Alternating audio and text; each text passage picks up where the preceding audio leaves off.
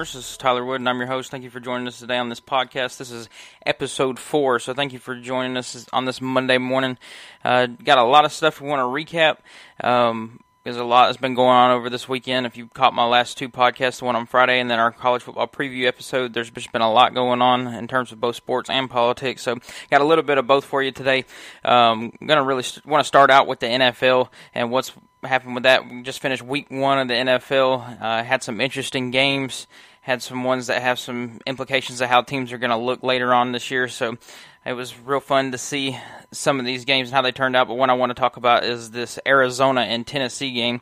Looking at this, they had uh, Kyler Murray, he went off for almost 300 yards passing, ended up throwing four touchdowns, looked real good in this game. Uh, just Arizona, the Cardinals as a whole, they did a real good job in this game. The defense played lights out, uh, and the offense did what they were supposed to do and took care of the ball and end up walking out of there with a 38 to 13 win. And I think this is big for their season because their season because I know a lot of people were looking to see how Kyler Kyler Murray was going to do and just his progression. This is his third year in the you know in the in the NFL, so people are looking to see that if he's going to take that next step, and if this is any indication of how it's going to be for the year, he's definitely going to do that. I think the big storyline though for them is going to be their defense, especially against this Titans offense that a lot of people thought was going to be the real deal, just like they were last year. And they they really struggled, and I think a lot of that's in part to uh, Chandler Jones having five sacks, which is.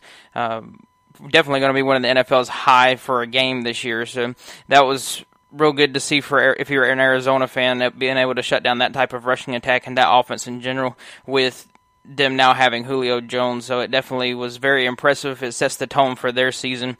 And I mean, if you ask the players there, though at Arizona, they're telling everybody that this is the type of performance that they expected from from Kyler Murray and just everybody in general for Chandler uh, for Chandler Jones. So.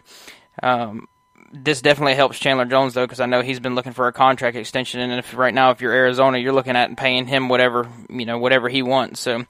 Uh, it's going to be interesting to see if he what type of contract he gets, and if he does get what he wants. If not, it may be a you know a free agency situation, which I'm sure Arizona wants to avoid at all costs. So, uh, moving on though, second game of the day that I want to talk about real quick is this uh, Cleveland and Kansas City game. This was real. Is a real good game. This is a rematch of last year in a uh, playoff round uh, last year. And if I mean, I can just sum it up in one word. You just Patrick Mahomes. Uh, well, technically two. His name's two words, but uh, Patrick Mahomes. But he just dominated like he always does. Had 337 yards passing, three touchdowns. Uh, took care of the ball well, and just I mean, anytime he touches the ball, he's just magic. And uh, he's done a real good job there. You know, over the past couple years, this is just what we've come to expect from him, and it was just no different in this game against Cleveland. Uh, I think if you're Cleveland, though, I mean, you're proud with how your team stuck in there. But if, like I said, if you are a Cleveland fan, you're kind of used to this, because this has you know been the usual. They're like they're one in 21 since they've been back in Cleveland on, in season opener. So uh, just not something that you you know it's just something you come to expect. But hopefully Cleveland can turn it around. But they're really going to need more out of Baker Mayfield. I know he had 300 something yards passing in this game, but he had no touchdowns. He threw an interception to close the game out, and he's he's just got to be better. I think if they're going to take that next step, and he's definitely got the potential there. But we know Cleveland's got the rushing attack. We know they can play you know play uh, both sides of the ball, which they need to do better than they did today because giving up all those yards to Kansas City. And I mean, I guess you can say the same about Kansas City giving up all those yards they did to to Cleveland. So uh, both defenses need work, but like I said, if you're really going to take that next step with Cleveland, Baker Mayfield's got to be the guy. And he's, I mean, he's like I said, he's got a rushing attack. When you got Nick Chubb back there in the backfield, they should have no problem being able to move the ball up and down the field.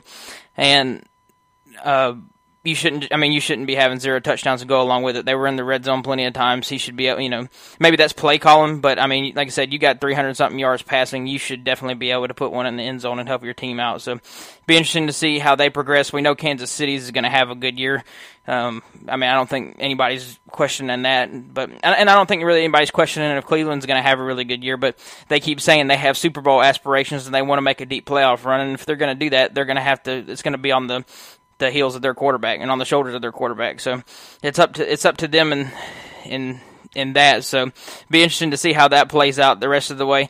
Um, that's what I got for the NFL. Got another. There's a Monday night game coming on tomorrow, so that'll be one to watch out for if you're interested in looking at more NFL games. Like I said, we'll keep you up to date more on NFL as the season progresses, um, and obviously that's gonna. There's gonna be plenty of games coming up in that. So, uh, just moving on, moving on to college football just want to recap some of the games that happened this weekend, and there was you know plenty of good ones, a lot of surprises, a lot well, what I would say a lot of upsets because that's exactly what happened. Because I mean, you look go down the line, you had Oregon beating Ohio State, that was an upset with number twelve versus number three. You had number ten Iowa upsetting number nine Iowa State, and then you had Arkansas, which was the big surprise. I, f- I felt like this weekend go and uh, shut down Texas there in uh, there in Fayetteville. So that was a just an extremely packed weekend of college football. Got to see. I think. I think this week definitely helped in terms of separating teams of you know separating the pack in terms of who's going to be contenders and who's not,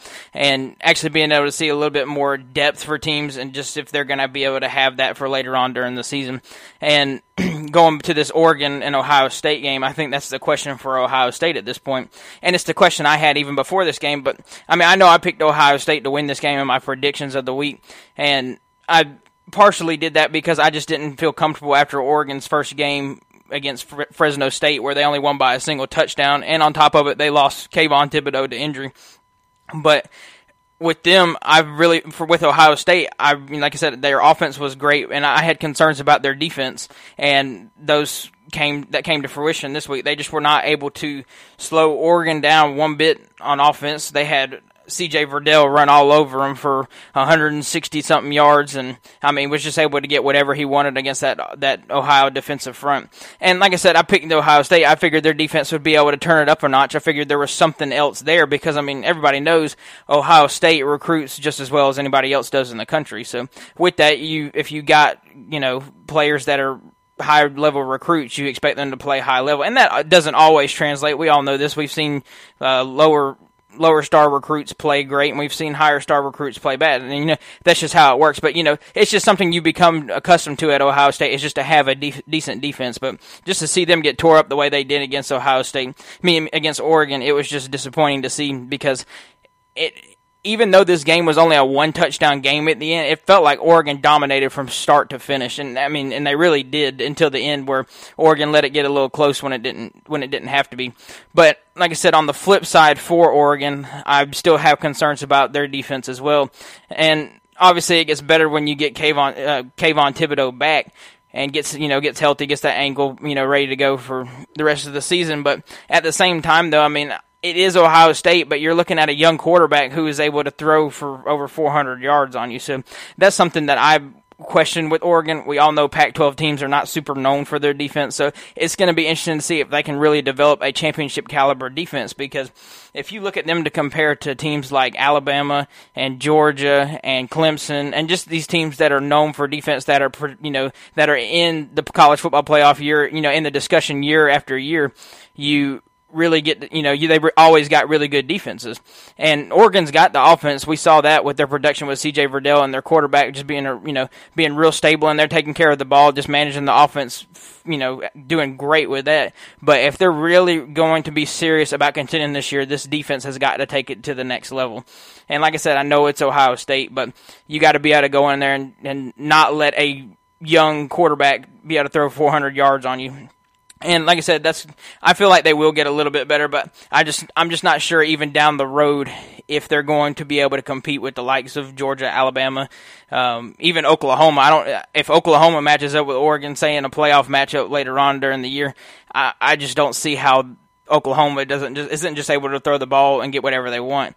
So, I mean, that, that's still my concern with them. But for right now, that was a great win for, for Oregon. It really helps take their program to the next level like they wanted to to put themselves in the national spotlight because I mean, they, it's been obvious they've struggled over the last couple years, but it's nice to see uh, what their coach has been able to do and putting them in a situation to get them back in the national spotlight, like all these Oregon Duck fans have wanted for so long. Because ever since they went to the playoff a couple years back with Marcus Mariota, they've been kind of just just up and down. Everyone's had them, you know, top 10, top 15. Oh, this is the year Oregon's finally going to do better. And then they end up dropping two or three games during the regular season that they shouldn't. And they basically when Oregon gets knocked out of Pac, you know, Oregon has two or three losses that basically knocks the Pac-12 out of college football playoff, you know, out of the potential to have a spot in that for the Pac-12. So that's what you've been seeing over the last couple years. So this definitely gives them an opportunity to, you know, put themselves in that spotlight. And if they can continue to win games, you know, they'll be in they'll be in a good position. But they're going to have to play some, you know, tough opponents and make sure they don't slip up in some of these games later on during the year. But for now, it's a great win for them and uh, just want to go back to Ohio State real quick. This really, you know, it just really puts them in a bad spot. And I'll discuss more of where they're at in the in the rankings. But I mean, you look on the other side of stuff, and you got Iowa, who's really turning it up and making some noise when they just beat number nine Iowa State.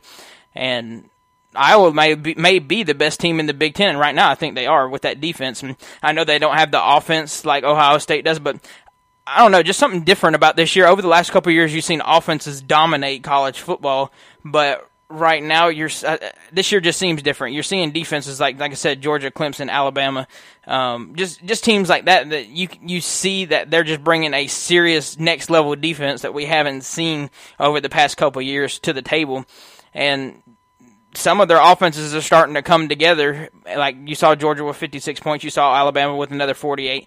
Their offenses are there, so.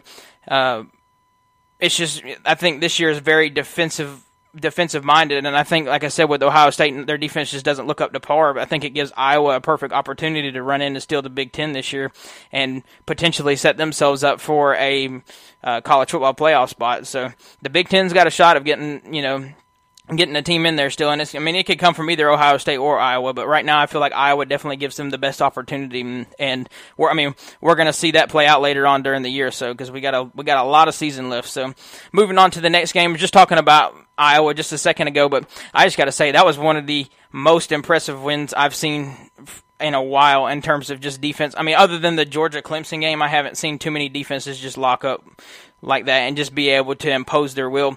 And I think what makes it even more impressive is everyone has expected so much from Iowa State's quarterback and Brock Purdy. I mean, he was supposed to be a Heisman candidate earlier on during the year, and he's just he's just really struggling. And I, I thought it was real bad. I thought it was a terrible look too. On top of it, he was struggling so bad that they ended up pulling him and they ended up playing their second string for the for the latter part of the game.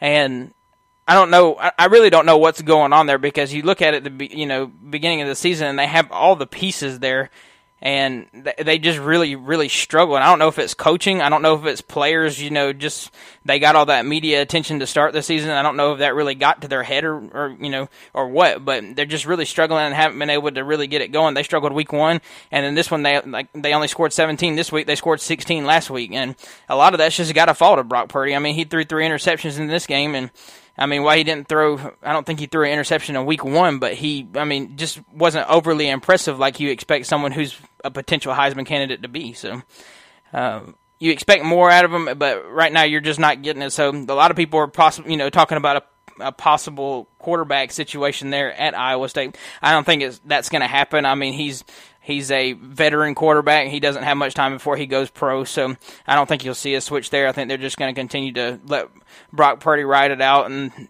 have their uh, second string get ready to be the starter next year. So I think that's what you can see for for Iowa State, and they, I mean, they got an opportunity to I guess you say get it rolling later. This doesn't mean their season's over with. They got other teams like Oklahoma and you know teams teams that they got to play later on down the line, but you know to make a statement and get themselves back into it. But I mean, if you can't muster more than 17 points, you know, than the in the past two weeks with that offense that you're supposed to have, it, it just doesn't look good for your chances against teams like Oklahoma who just put up 76 this past weekend. So, and like I said, I know that's two different, you know, caliber teams and two different caliber defenses, but you got to start putting up points and you start got to start looking like you're a a offense that even knows what they're doing because I mean they just haven't. I mean it was just it was just bad on all fronts this past Saturday against Iowa. So going back to Iowa real quick though, they just like I said they look fantastic. Their defense continues to dominate, especially in that secondary, forcing those three picks.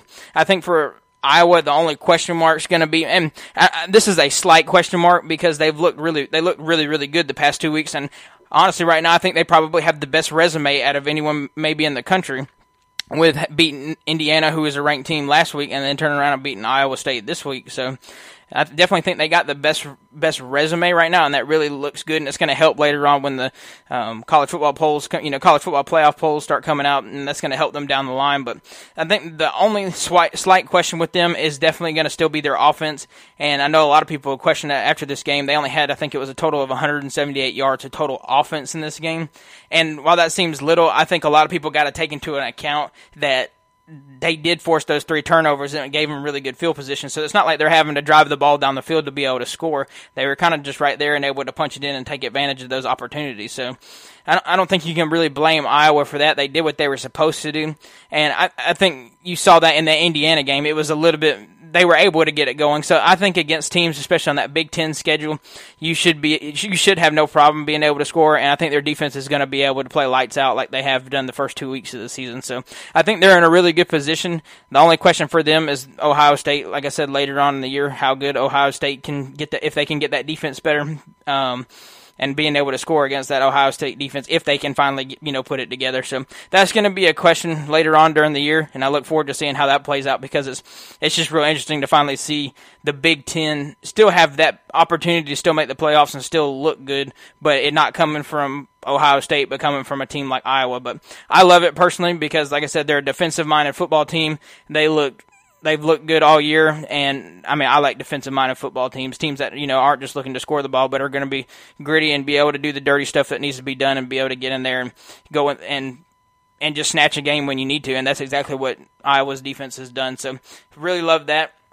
Um, other games, uh, the only other game I want to talk about in college football was this Arkansas and Texas game, and while that Iowa game was definitely impressive, and I think it was one of the most impressive victories of the week, and probably of the year so far. I think this Arkansas and Texas game was just absolutely massive in terms for Arkansas. They've been trying since Sam Pittman's got there uh, to make, to get that signature win, and they were finally able to do that in this game. And when I say signature win, I mean they just flat out dominated, forty to twenty one. And I had Texas in this game too, so my picks were absolutely terrible this week. So just ignore my whole predictions for for week two. Um, I'll hopefully do better in week three, but um, for for week two, like I said, I had Texas, and they just they just didn't play up to par. I, they they couldn't get the offense going, but I think that's got to be and given that's I think that credit's got to be given to Arkansas though because Sam Pittman has done an incredible job getting his defense ready to play, and I mean you shut down uh, Steve Sarkisian offense to 21 points, you're doing something right. They were able to slow down Bijan Robinson. He was able to he was met with that defensive front, and Hudson Card just didn't play play up to par. And uh, when when that happens, I mean you, you're doesn't really have a recipe for success, and I think you saw that this week. So with with Arkansas, this is the win that they need. I think it, it got them, well, I know it got them into the top 25 this week in the AP poll. So it's going to be interesting to see how they continue to build and if their offense can continue this explosiveness that we've seen. They end up having 330 something yards rushing in this game against Texas. So if that rushing game can continue and their their defense can continue to ball out like they have in just the past two weeks, they got, I mean, they got an opportunity to make some noise out in the West and cause some upsets. Now, do do I think that puts them in, you know, potential for uh, contending in the West? No, I mean, not at all. That they're not going to beat Alabama. They're probably not going to beat teams like. Um, like I said, they may not beat A and M. I don't know. A and M's look pretty bad here the past two weeks, though. But Arkansas, they're they're not beating Alabama, but like I said, they got an opportunity if they continue to improve. They can compete against the likes of Auburn. They can mess Texas A and M up. They could go in and beat LSU. So I mean, there's a potential if they continue to improve, they could look like the the you know the second best team in the West. So that, I mean, that's what you're shooting for right now. I think if you're Sam Pittman, and he's got, he's if they can continue to improve and the offense stays explosive and the defense stays right where it's at, I think they got a good shot to do that. But I think it's what's interesting with this, if they, if Arkansas, they're two and zero oh right now, if they can continue to ride it out for the next two weeks, they got a matchup with Georgia and Athens. So I mean, you're looking at if Arkansas continues to win, you're looking at a top 15 matchup potentially in Athens, and giving Arkansas another opportunity to possibly, you know, upset a a big name team. Now, do I think that's going to happen where where it stands right now? Uh, probably not. Georgia's defense, I think, is just at a, another level this year compared to anybody else's. Um, so for Arkansas, I don't really see their offense really getting going in terms of that. Georgia's Georgia's rushing defense has been absolutely fantastic the past two, you know, past two or three years, and that was evident in their win against Clemson, where they should they held Clemson to just two yards rushing on 23 attempts. So I think that's what you can expect to see if if that matchup rolls around. And I'll talk more about that when we get to there because that's like I said about two weeks down the road. So, but I'm definitely looking looking at that and interested to see how that plays out. Um, in terms of rankings this week, the rankings for AP switched up this week. Obviously, with a lot of movement, you had a, all those upsets. Those are three major upsets just right there. So, um, with this, you saw Oklahoma move up to three. You saw Oregon move up to four. Iowa to five. Clemson they stayed at six. Texas A&M dropped from five to seven. Cincinnati dropped a spot. I thought that was kind of unfair to them. Um, Ohio State dropped to nine, and that's where you're kind of sit right now with all those teams. Like I said, Arkansas moved to number twenty, and somehow Miami stayed in the top twenty-five. I do not understand that one at all. Another team I didn't really talk about their game it was real impressive to see BYU and their defense step up and be able to get that win against Utah last night. I didn't really talk about that game, and I'm not going to, but th- that was a really good win for their program. Um, I still have some questions about their offense in terms of how they're going to play the rest of the year, but um, I thought they did a real good job last night, and I'm interested to see what they continue to do. But in rankings for this week, I my biggest questions were this is how does Oregon move all the way from number 12 to number 4 after beating Ohio State on the road? But Iowa beat number 9 Iowa State on the road. They only move up to 5 I thought that was kind of unfair to Iowa. I feel like Iowa's got the better resume. I thought they got you know they've played some tougher teams. Well they have played tougher teams in Indiana you know and Oregon playing Fresno State. So I thought that was unfair to unfair to Iowa. And Texas A&M they dropped to 7 I thought that was great because Texas A&M has looked absolutely terrible the past two weeks. They struggled last week, and then this week they barely won a game ten to seven against Colorado. So I don't know what's going on with Jimbo Fisher's team there. I don't know if they're just struggling getting you know chemistry together or what their deal is, but they got to figure it out because they got some big matchups coming up here in the next you know in the next couple weeks. So playing in that West, you're going to be playing someone good every single week. So. Uh, they got to figure it out, and they got to figure it out quick. Ohio State dropping to nine, I thought that was that was pretty fair. Like I said, it doesn't really move them out of the you know have an opportunity later on during the year, but that's that's probably about where they should be. Um, this is what I'm looking forward to see. Looking forward to seeing next week is you got Florida moved up to number 11 is is playing number one Alabama next week in the swamp. So uh, I'm definitely looking forward to seeing that game, looking to see how Bryce Young plays against that defense, and looking to see how Florida deals with their rising quarterback uh, battle that they're having with uh, Emory Jones and the Anderson down there. So I'm interested to see if that how that turns out. If they decide to go with the guy who's more explosive, uh, and I'll get more into that as we move into the college football preview show later in the week, and I'll have my college football preview article out. So be looking forward to that. The preview article will drop Friday, and um, the preview podcast will come out Saturday morning at eight o'clock. So be looking for both of those if you want more information on those subjects. Uh, on college football. But I'm going to go ahead and transition over to, to politics real quick. I know we've been talking about what's been going on with with this vaccine mandate that Joe Biden's been pushing out and what they plan to do with it and how they plan to use the Department of Labor to go ahead and mandate the vaccine to all companies that have 100 or more employees. So, uh, looking at this, i I gave you a little bit of description on what what I kind of expect to see happen, but I'm going to kind of give you an idea of what to do in terms of fighting back against this what you can do as a person. I kind of, like I said, I explained what hap- what's going to happen in terms of how the states are going to fight back and what the potential of what can happen with that whole situation. But I want to give you what you, what you can do as a person in terms of this.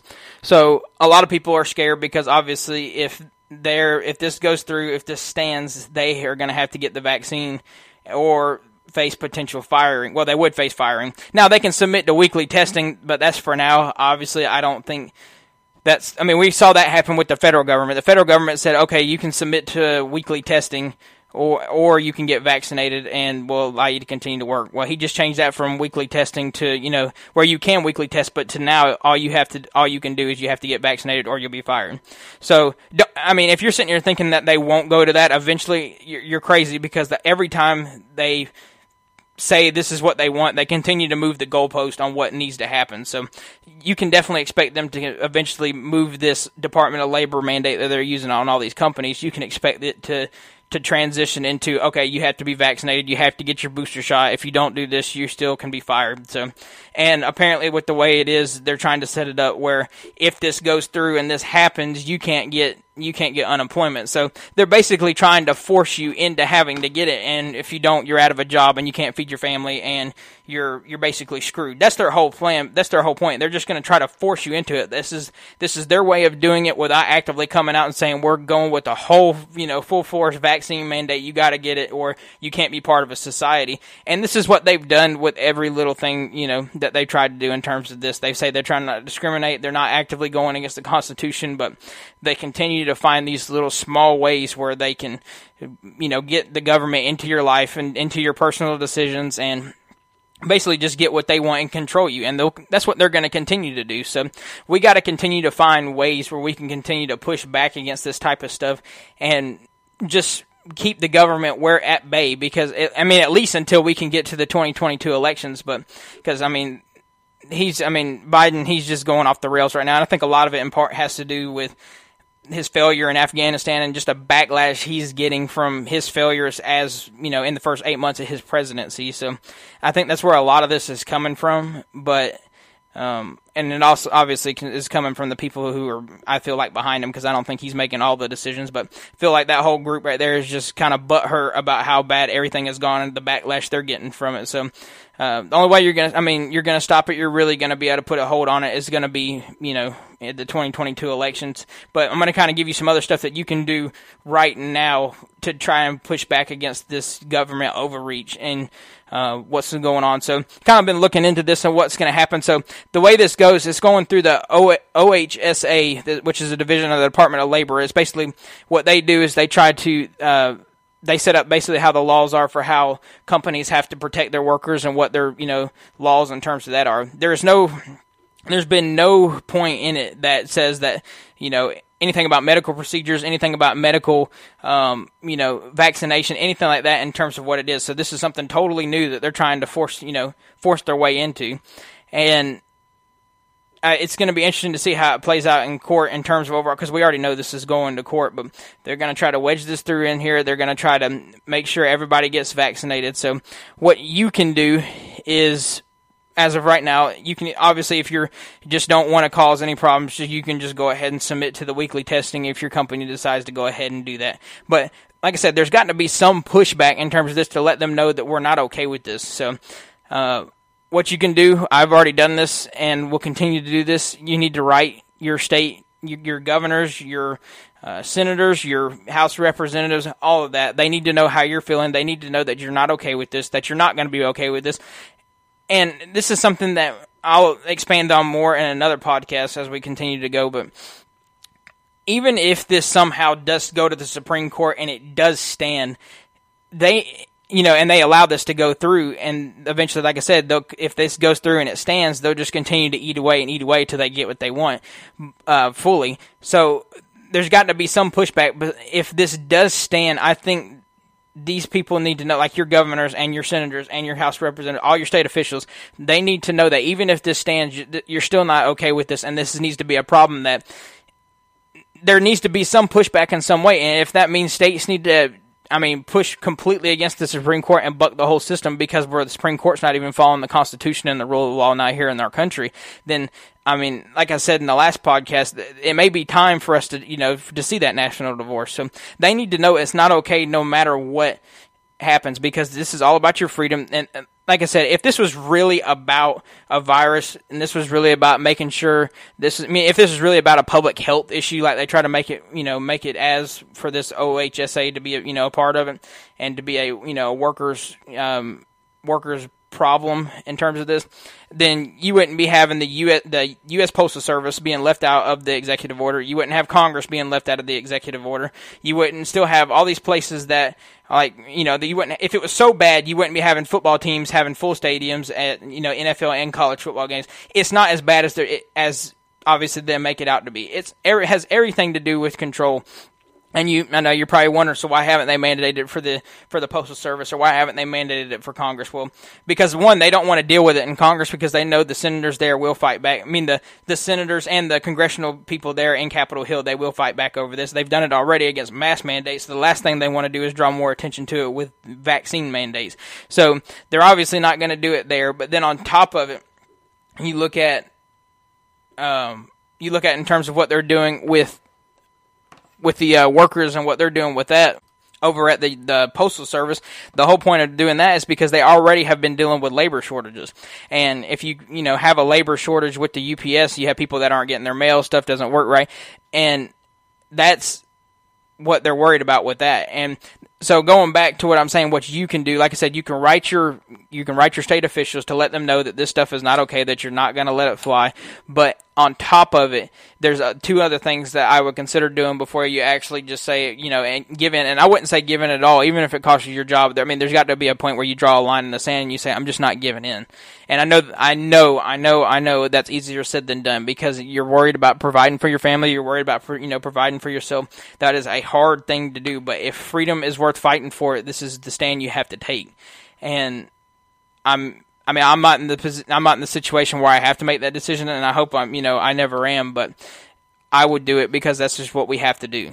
And I hope you are, you know, you listening are never in this position where you have to make this decision, but people have got to make a, you know, got to take a stand if we were going to save our country and be the land of the free and not the land of the government.